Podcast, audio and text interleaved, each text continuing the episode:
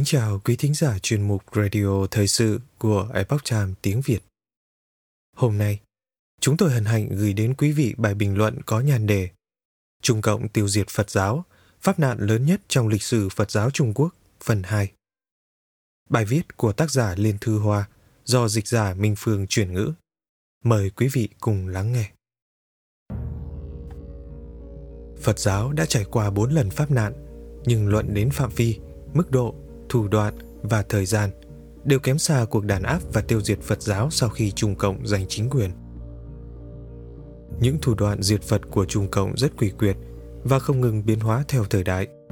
Lúc thì độc ác tàn nhẫn, lúc thì gian trá xảo quyệt, và mục tiêu cuối cùng của nó là tiêu diệt mọi tôn giáo trên trái đất, tiêu diệt niềm tin của con người vào thần Phật. Sau cải cách mở cửa, dùng Phật giáo nhân gian, tha hóa tinh thần và im lặng phát tài, tha hóa đạo đức cuộc cách mạng văn hóa đã khiến nhân dân mất lòng tin vào Trung Cộng và nền kinh tế rơi vào bờ vực sụp đổ.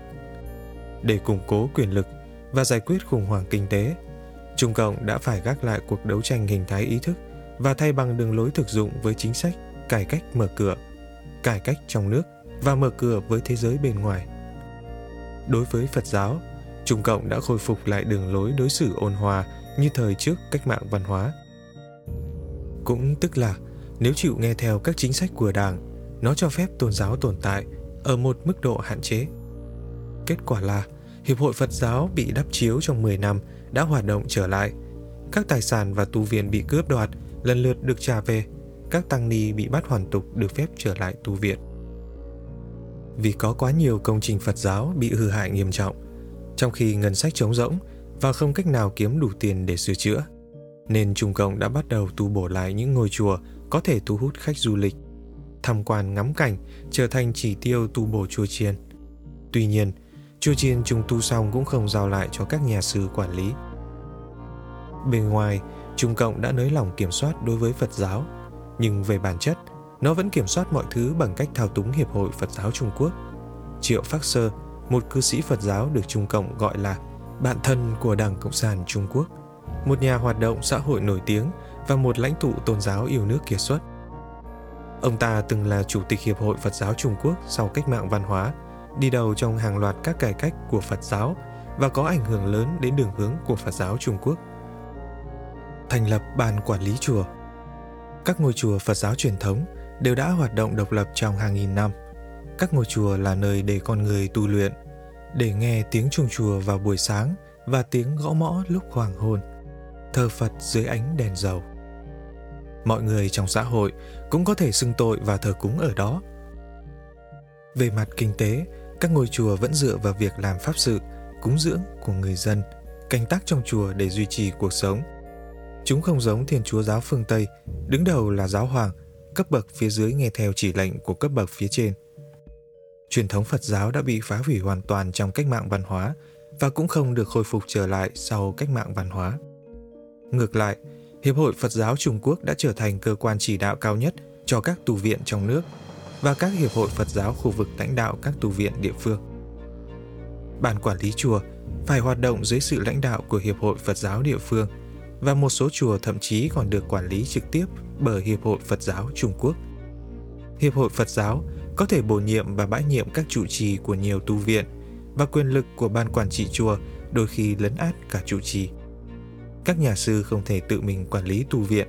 Điều đó có nghĩa là sự vận hành và vận mệnh của tu viện đều nằm trong tay người khác.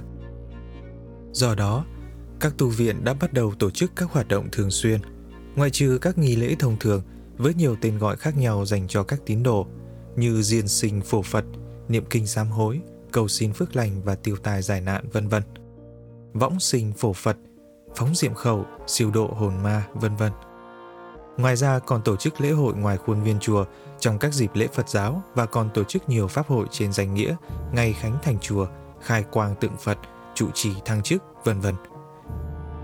Mục đích của tất cả những tổ chức kiểu này có thể được giải thích trong một câu. Hoạt động kéo được đám đông và đám đông kéo được nhiều tiền. Ngoài ra, còn có các hiệp hội và tu viện Phật giáo gây quỹ để hoạt động kinh doanh thương mại.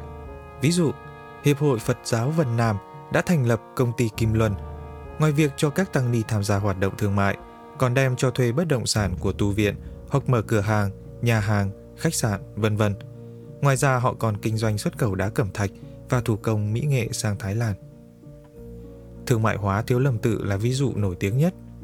Người một tay xây dựng vương quốc thương mại Thiếu Lâm Tự là trụ trì Thích Vĩnh Tín. Ông ta hiện còn giữ chức danh chính trị là Phó Chủ tịch Hiệp hội Phật giáo Trung Quốc.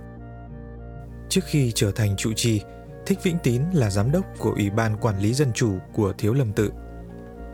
Năm 1999, Thích Vĩnh Tín vì tích cực ủng hộ tham gia vào cuộc đàn áp Pháp Luân Công của Trung Cộng, nên đã được Cục Tôn giáo Quốc gia và Hiệp hội Phật giáo Trung Quốc nâng đỡ và đề bạt làm trụ trì Thiếu Lâm Tự. Trước khi trở thành trụ trì, ông ta còn dùng danh nghĩa giám đốc Ủy ban Quản lý để thành lập các tổ chức khác nhau liên quan đến Thiếu Lâm Tự như Thiếu Lâm Tự Võ Tăng Đoàn, Công ty trách nhiệm hữu hạn điện ảnh và truyền hình Thiếu Lâm Tự, Công ty trách nhiệm hữu hạn phát triển công nghiệp Thiếu Lâm Tự, vân vân. Thích Vĩnh Tín đã nhiều lần dẫn đoàn võ thuật Thiếu Lâm ra nước ngoài biểu diễn và hợp tác với các đài truyền hình tổ chức các cuộc thi võ thuật.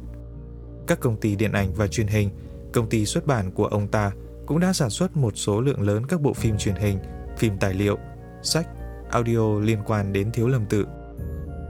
Nhờ phát triển hàng loạt các dự án thương mại, Thiếu Lâm Tự đã trở thành một trong những ngôi chùa giàu có nhất ở Trung Quốc. Còn trụ trì Thích Vĩnh Tín được mệnh danh là CEO của Thiếu Lâm Tự, nhà sư kinh tế và nhà sư chính trị. Xây dựng quy chế thống nhất cho các nhà sư. Một cách khác để cải tạo Phật giáo là trao cho Hiệp hội Phật giáo Trung Quốc quyền xây dựng quy chế thống nhất, chẳng hạn như thống nhất tổ chức các nghi lễ Phật giáo như lễ tắm Phật, vân vân. Ban hành các biện pháp thử nghiệm để quản lý chùa Phật giáo Trung Quốc, vân vân. Đây thực chất là cái cớ để thiết lập cái gọi là quyền và nghĩa vụ cũng như nghi thức của tăng ni phải phù hợp với yêu cầu của tiến bộ xã hội hiện đại, được sử dụng để thống nhất quy tắc hành động của các giáo phái khác nhau.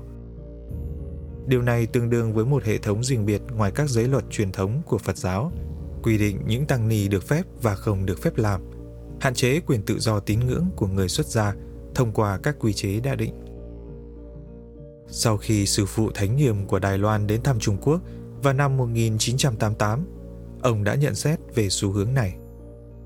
Các tăng ni ở Trung Quốc đại lục ngày nay không còn phù hợp với quan niệm tôn giáo nữa, vì họ không có cơ hội truyền bá Phật Pháp, cũng như không có nơi dẫn dắt tín đồ tu hành Phật Pháp. Trừ một số rất nhỏ làm công việc hồng dương Phật Pháp, hầu hết đều phục vụ cho những công việc được gọi là tham gia sản xuất như du lịch, quản lý tu viện, quản trị giáo hội, ra ngoài làm Phật sự, làm ruộng, vân vân. Họ nhận lương cố định hàng tháng từ các cán bộ lãnh đạo. Thế tục hóa các tín đồ Phật giáo, khởi xướng Phật giáo nhân gian. Triệu Phác Sơ cũng đưa ra thuật ngữ Phật giáo nhân gian, chủ trương thực hiện lý tưởng về miền đất tịnh thổ tại nhân gian, kế thừa và phát huy lợi lạc hữu tình của Phật giáo Đại Thừa, tư tưởng Phật giáo tại nhân gian và không tách rời thế gian của Thiền Tông. Ông còn yêu cầu các Phật tử không nên tách rời thế gian và xã hội, nên thực hiện miền tịnh thổ Phật quốc ngay tại thế giới hiện thực.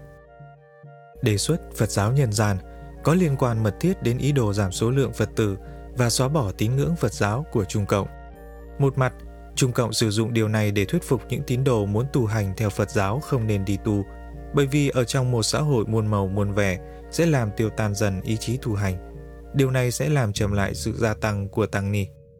Mặt khác, nó được dùng để khuyến khích các tăng ni tích cực tham gia vào cuộc sống thế tục. Đây thực chất là phiên bản tiến hóa của kế hoạch tăng lấy vợ, ni gà chồng, uống rượu ăn thịt mà Trung Cộng đã cố gắng quảng bá trước khi thành lập Hiệp hội Phật giáo Trung Quốc.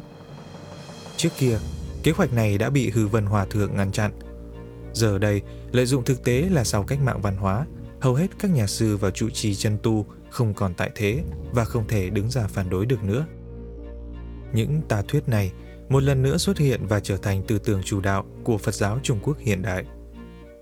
Các thủ đoạn cải tạo Phật giáo liên hoàn đã ảnh hưởng khôn lường đến các tu viện, tăng ni và đông đảo tín đồ.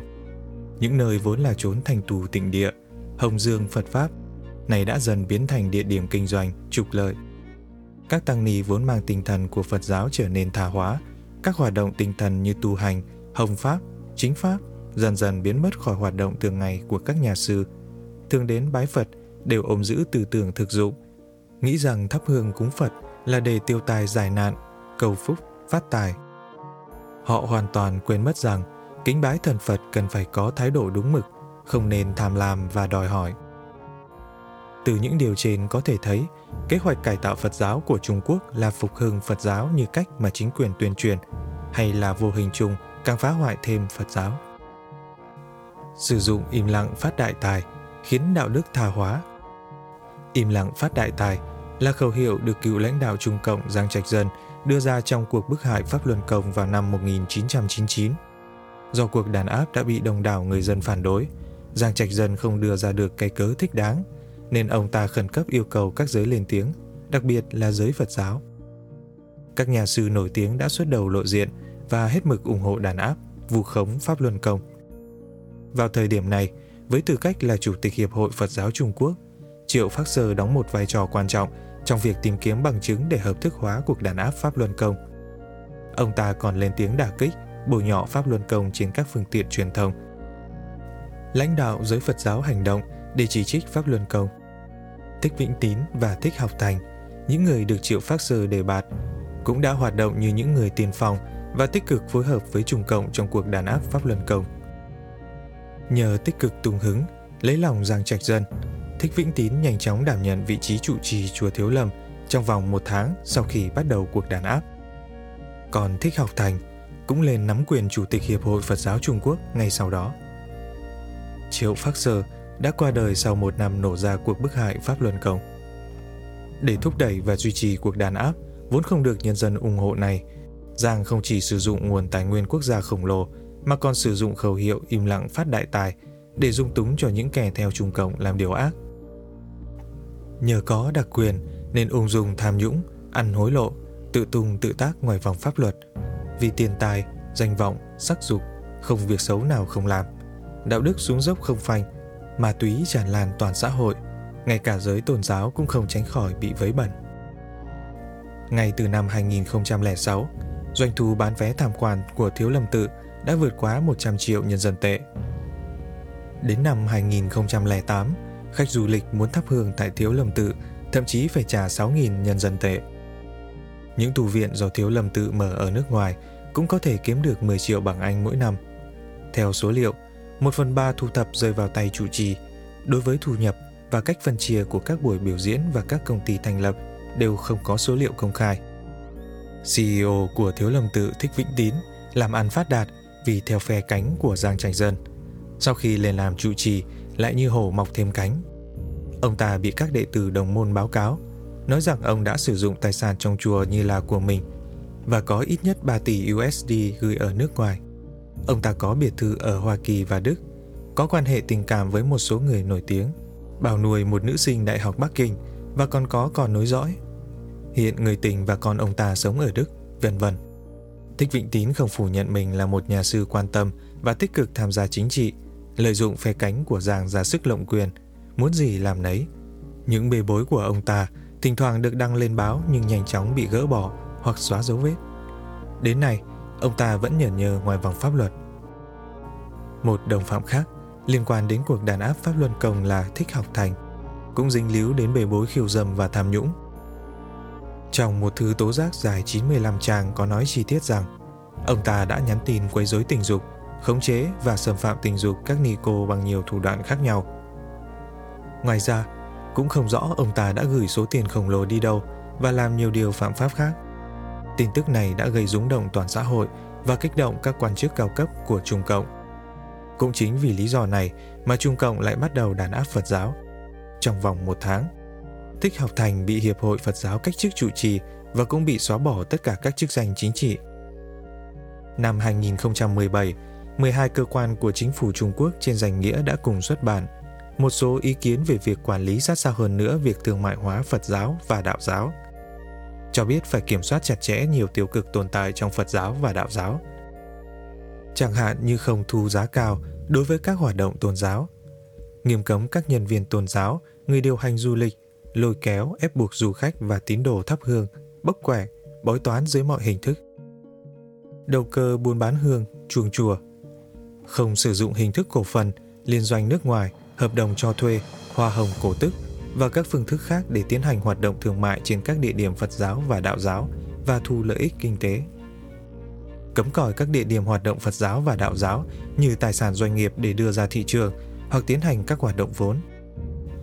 Mọi tổ chức hoặc cá nhân đều không được đầu tư xây dựng hoặc hợp đồng quản lý các bức tượng tôn giáo ngoài trời. Các địa điểm hoạt động Phật giáo và đạo giáo không được thiết lập thành địa điểm chỉ mở cửa cho một vài người, vân vân. Từ các mục bị cấm và không được phép được liệt kê trong tài liệu, cũng như các vụ bê bối khác nhau của các nhân sĩ trong tôn giáo. Có thể hiểu Phật giáo Trung Quốc đã mục ruỗng một cách đáng sợ dưới các chính sách và sự thống trị của Trung Cộng. Kế hoạch cải tạo Phật giáo của Trung Cộng đã lật đổ hoàn toàn mong muốn theo đuổi việc cải thiện tâm linh và cảnh giới tinh thần của các Phật tử. Cải cách mở cửa khiến mọi người chạy theo đồng tiền và im lặng phát đại tài của Giang Trạch Dân càng khiến mọi người đánh mất tiêu chuẩn đạo đức của mình.